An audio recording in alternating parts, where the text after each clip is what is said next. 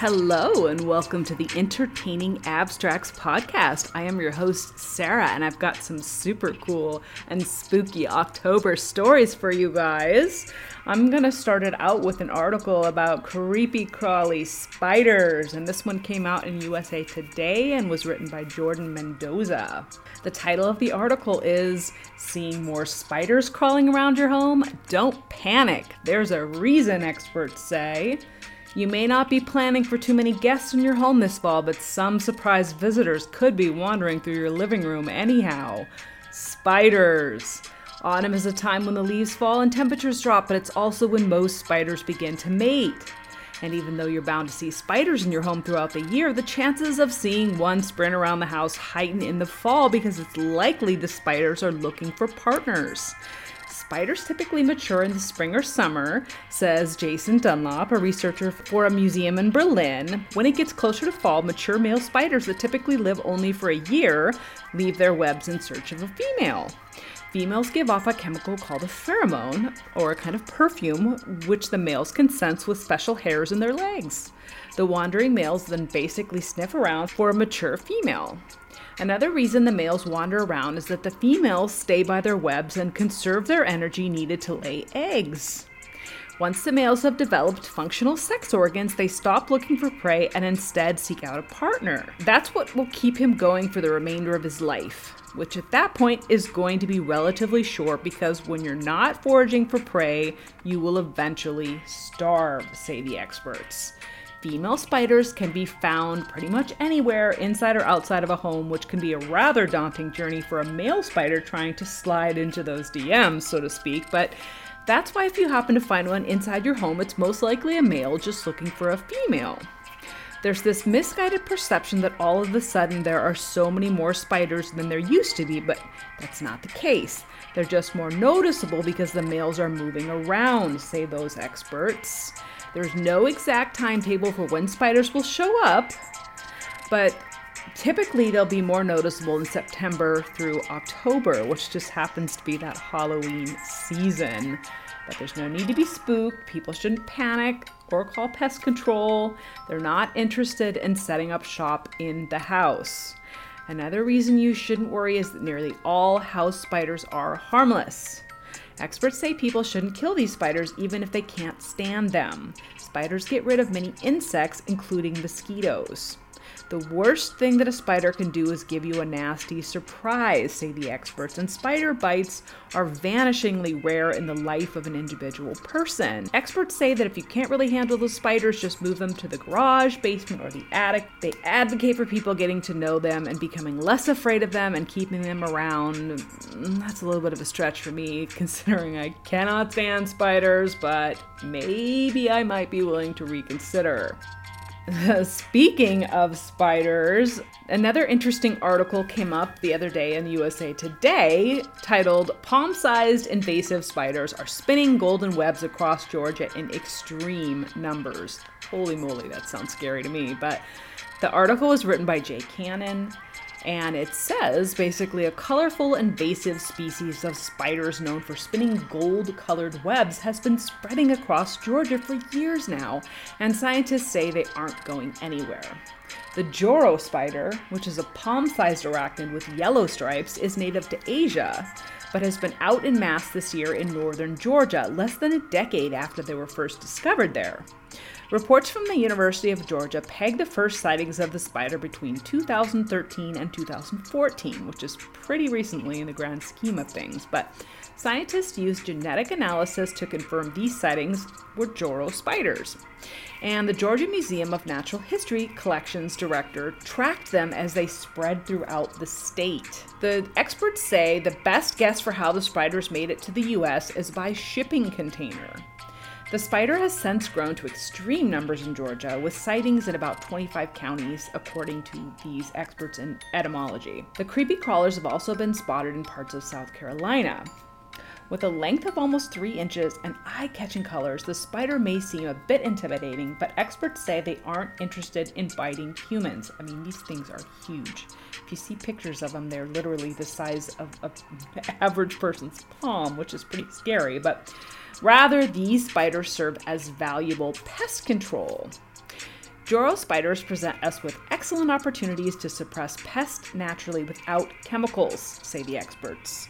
But trying to convince people that having zillions of large spiders running around with their webs is kind of a hard sell. But spiders feed on insects like mosquitoes, flies, and even stink bugs, which, which can be really helpful.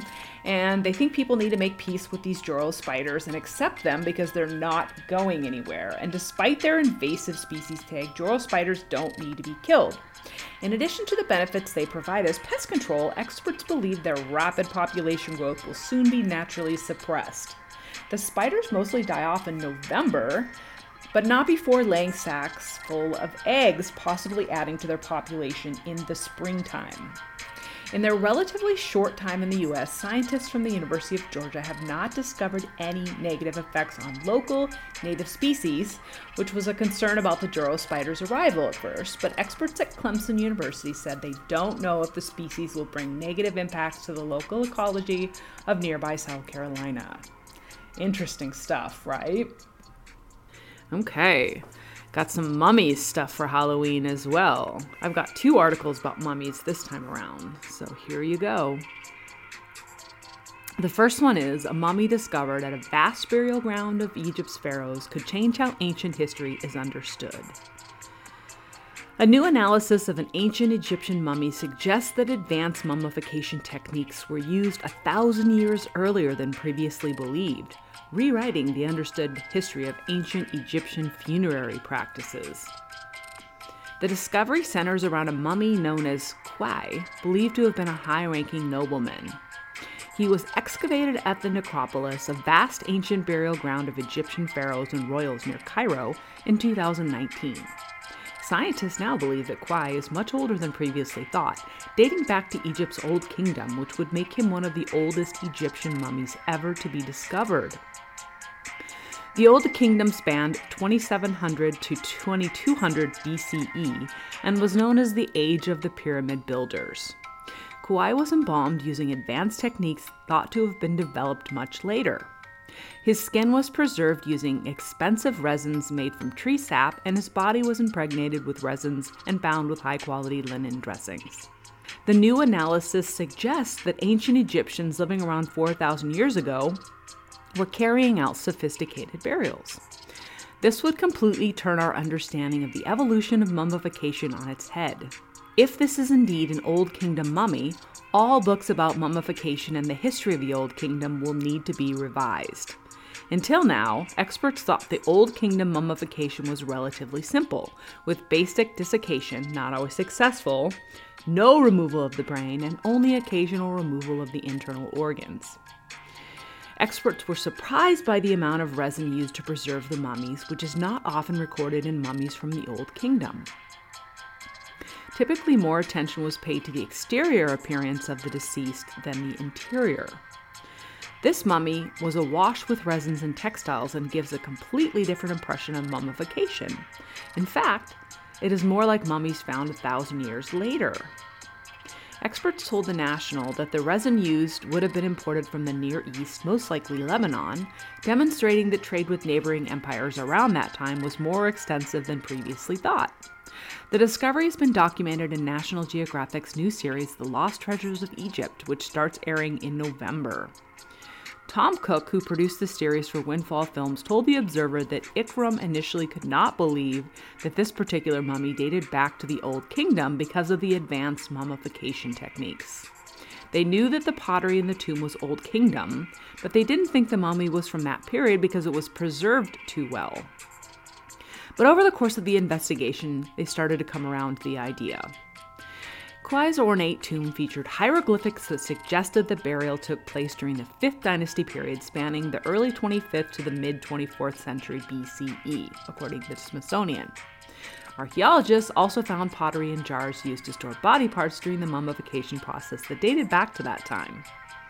The teams will conduct more tests to confirm that the remains do belong to Khuwy, but they told the National that one possibility that they told the National that one possibility was that another person could have been mummified and buried centuries later in a repurposing of the tomb. They remain hesitant until they can conduct a carbon dating process. Interesting stuff. And then one other article about mummies that I found super interesting is from People magazine.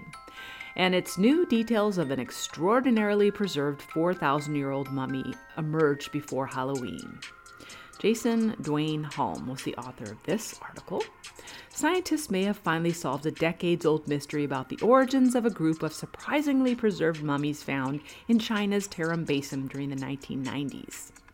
In a report published in Nature, researchers announced that a group of mummies that many believed were migrants who had traveled to China to share farming practices may actually have been indigenous peoples who learned agricultural techniques from neighboring groups.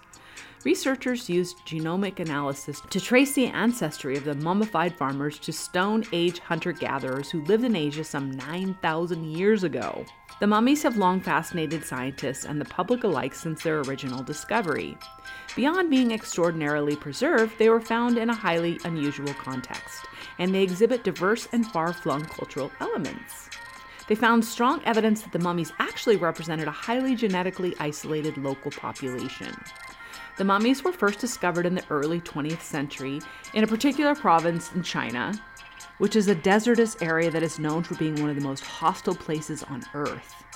The bodies were buried in boat shaped coffins and wrapped in cattle hide, which combined with the hot and salty environment of the desert kept them naturally preserved.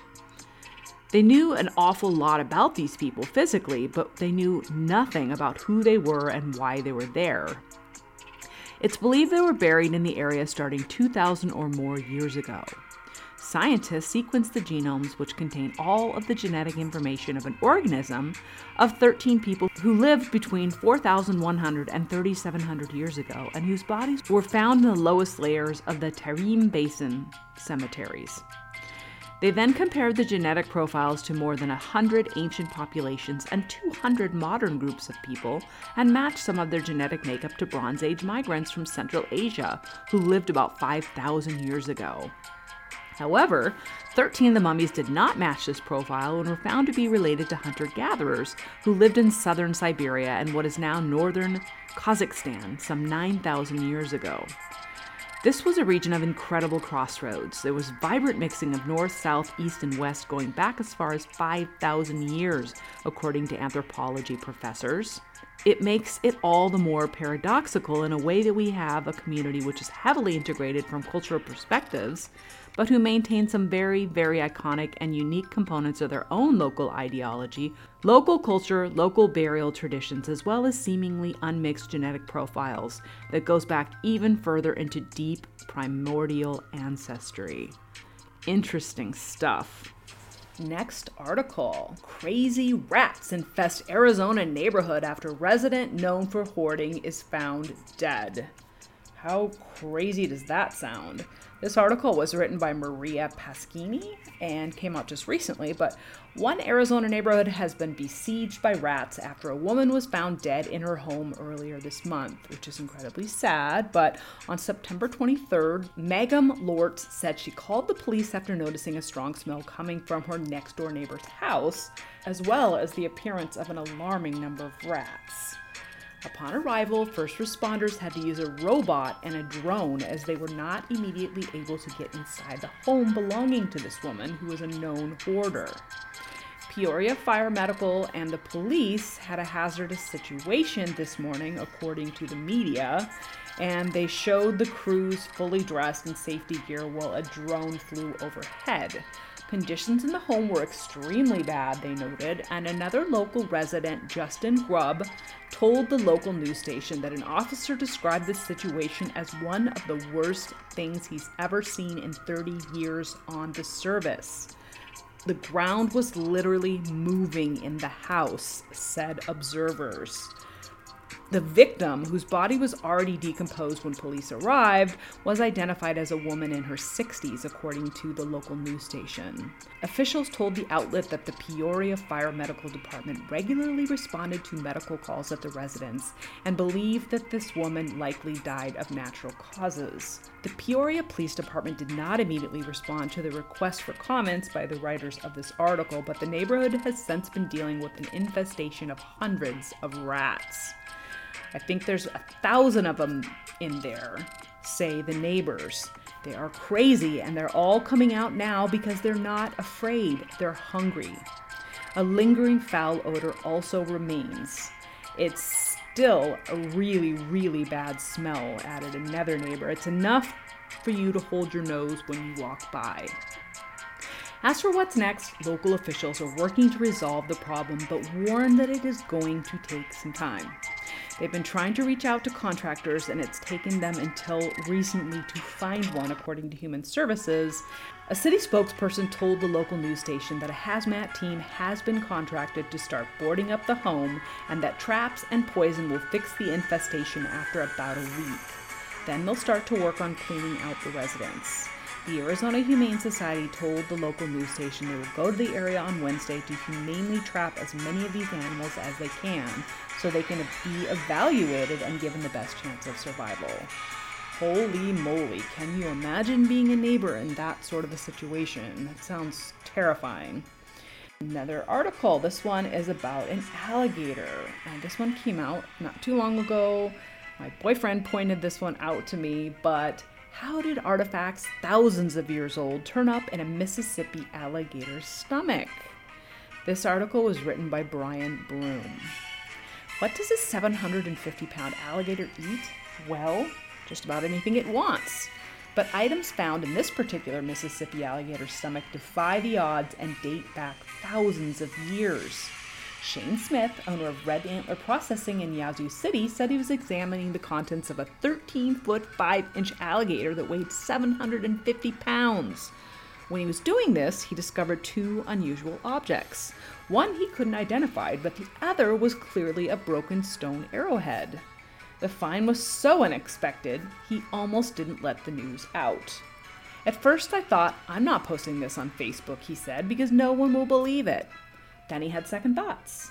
This was way too cool not to post, ultimately. He said, The story first came to unfold in April when a wild game processor in South Carolina reportedly opened the stomach of an alligator and found some unusual items. The curiosity struck me when I saw a post online about someone finding dog tags in an alligator's stomach. I'm one that doesn't believe in fake news. To satisfy that curiosity, Smith decided to examine the contents of the larger alligators he processed. The first was a 13 foot 2 inch, 787 pound gator. He found a bullet in it that had not been fired from a gun, and he didn't know how it got there. The second alligator he opened, which was harvested at Eagle Lake, contained many of the things the first did, including bones, hair, feathers, and stones. But then something else caught his eye. Everybody was standing around like I was opening a Christmas present, the man said. We kind of put it all in a bin. And then they looked it over and saw a rock with a different tint to it. It was the arrowhead. They were dumbfounded. It was just disbelief, they said. There's no way that this could have been an arrowhead. Your first thought was that some sort of a Native American had shot it in the stomach, but this could not have been the case because of the age of the arrowhead. The best hypothesis is wherever he scooped up these other rocks, he got that Indian point. We joked about it and said, I'm probably the only person on earth to pull an arrowhead out of an alligator's stomach. Experts say, after examining a photograph of the point, they estimate this particular arrowhead to have been made between 5000 and 6000 BC. That's the latter part of the early Archaic and early part of the Middle Archaic periods. How the base is made is telltale in estimating the time period. They also noted that the object is not an arrowhead. It's a point used on an early weapon that launches a spear using a second piece of wood with a cup on one end, which acts as a lever to increase the velocity. They called it an antler dart point. People think all heads are arrowheads, but these would be little bitty points. As bizarre as the find is, it was about to get even stranger because they found a heavy tear shaped object roughly one and a half inches in length. Both he and the hunter, who was permitted to harvest the alligator, thought it was something more modern, a lead weight used for fishing. It's heavy like lead, they said, and looks like it has two holes in it. It's got a little hole and a bigger hole on top. The researchers said that they looked online to try to figure out what the object was and couldn't find anything to identify it. Experts say, though, that it's known as a plummet and dates back to the late Archaic period or about 1700 BC. The weight is accounted for because it's made of hematite, an iron oxide traded between early groups, which shines when it's polished. But how did these objects get into the alligator's belly? The Mississippi Department of Wildlife explained that very hard objects, typically stones, aid the reptiles in digestion. Alligators, like other animals such as birds and other reptiles, are known for ingesting grit and rocks to help with digestion. We know alligators and crocodiles do that. However, alligators differ from fowl like chicken and ducks. Those animals have gizzards, and the grit and sand is stored there to help grind seeds and grains they consume. Alligators don't have gizzards, and the stones go straight into the stomach. Sticks, wood, and things that they can't digest go there, and they found a piece of cypress in an alligator's stomach that was 15 inches long. So that explains a little bit about how those things got there, not so much necessarily what those things are, but it's still interesting nonetheless. Article for the afternoon I found particularly interesting and sad at the same time, but it's titled Rescuers Discovered Two Shipwrecked Children Clinging to Their Dead Mother Who Had Saved Their Lives by Drinking Her Urine to Breastfeed Them. The article was written by Sophia Ankel. A woman from Venezuela has been hailed a hero for keeping her children alive after the boat they were on capsized, leaving them all to drift in the sea for four days. Marielle Cacone, her husband, and their two children, aged six and two, were on a pleasure cruise around the Tortuga Island in Venezuela with five other people when a large wave split the boat's hull apart on September 3rd. The incident forced the group to spend four days adrift on a small lifeboat in the scorching sun. To keep her children alive, Cacone drank her urine, which allowed her to breastfeed the children. The children, identified as Jose David and Maria Beatriz, were discovered alive by rescuers early this week. They were found clinging to their mother, who had died from dehydration. The mother who died kept her children alive by breastfeeding them and drinking her own urine, say, says a representative. She died three or four hours before the rescue from dehydration after drinking no water for three days. The children's nanny, 25 year old Veronica Martinez, was also found alive in the lifeboat. She was treated for first degree burns and dehydration. The other five people, including the children's father, have not yet been found. The INEA spokesperson said there's very little chance of finding them at this point. This woman's death has shocked the nation, though, and her funeral was held on September 11th and was broadcast live. Her father said the pleasure cruise was simply a family trip to entertain the children. What a sad story indeed. This article came out a month or so ago, but it's still super relevant for the holiday season. And it's titled This Woman Tells the Stories of People Who Died 100 to 300 Years Ago, and the Internet Can't Get Enough. No author was listed on this article. Silas Reed was 11 weeks old when he died, and at the time, the only words 19th century medicine had to describe his cause of death was lung fever, which in hindsight is assumed to be a name for pneumonia. Unlike Silas, his older brother Freddie lived to be eight years old before he died from typhoid fever a year later. Now, nearly 150 years later, over 25 million viewers tune in to watch volunteer Caitlin Abrams clean the brothers' gravestones and tell their stories. These are my favorite graves to clean, Caitlin said, the ones that are pretty much unreadable. It feels really good to give this person their name back and know that someone is mentioning their name 150 odd years after they died. Caitlin, who volunteers for four cemeteries and cleans the historic stones of everyday people who died between 1700 and early 1900s, started sharing the stories of the dead May 28, 2021. About two and a half months later, her TikTok account has skyrocketed to host almost a million followers. With the use of records housed by the cemetery, as well as Ancestry.com, FamilySearch.org, Newspapers.com, and FultonHistory.org, Caitlin has a knack for piecing together the lives of those who were here before us. Sometimes she's able to find their images or connect them with family buried nearby.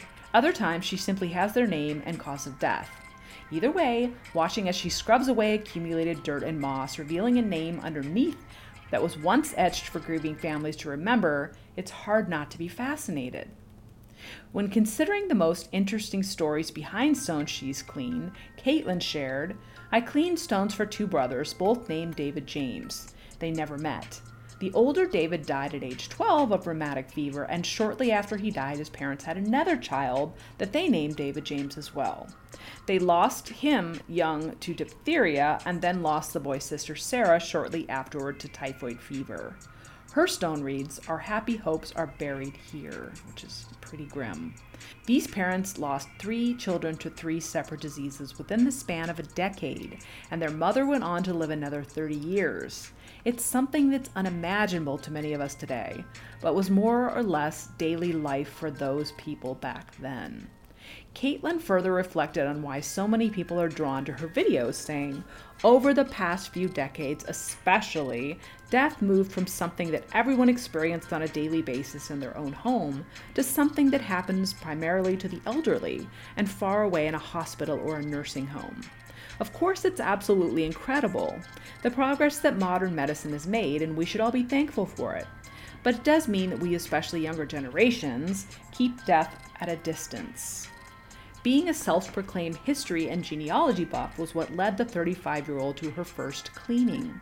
Previously working with Find a Grave, a website that connects those searching for images of their loved ones' graves with volunteers who live near the desired cemetery and are willing to take and send photos of the stone, Caitlin was tasked with finding a stone that ended up being unreadable. So after being asked, she learned how to safely clean it. I read multiple sources, saw videos online, spoke to my local cemetery association for ideas and advice, and then assembled my cleaning kit, she said. I started with another stone in May and then turned to the requested stone once I felt confident. I developed an interest in gravestones iconography and what stones can and can't tell us, she continued. Cleaning stones was something I could do myself and help preserve and protect those stones for others to learn about and enjoy. Where I live, most of the history and record keeping is maintained by older, retired people, and I believe it's time for those of us in the younger generations to begin taking up the mantle.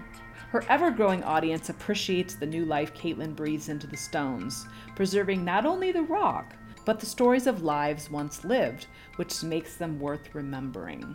And others praise her efforts beyond the grace it grants the dead, but also for what her actions would mean to their families. For those interested in grave cleaning, Caitlin suggests building a kit.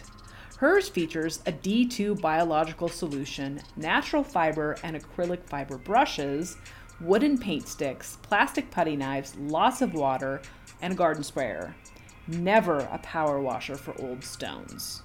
From there, volunteers should learn the best cleaning practices and seek permission from local cemeteries. If you're interested in keeping up with Caitlin's personal cleanings and the stories of lives remembered, you can definitely follow her on her TikTok account. Very, very interesting stuff. I hope you guys enjoyed this special Halloween October episode, and we'll see you next time. Bye, everyone.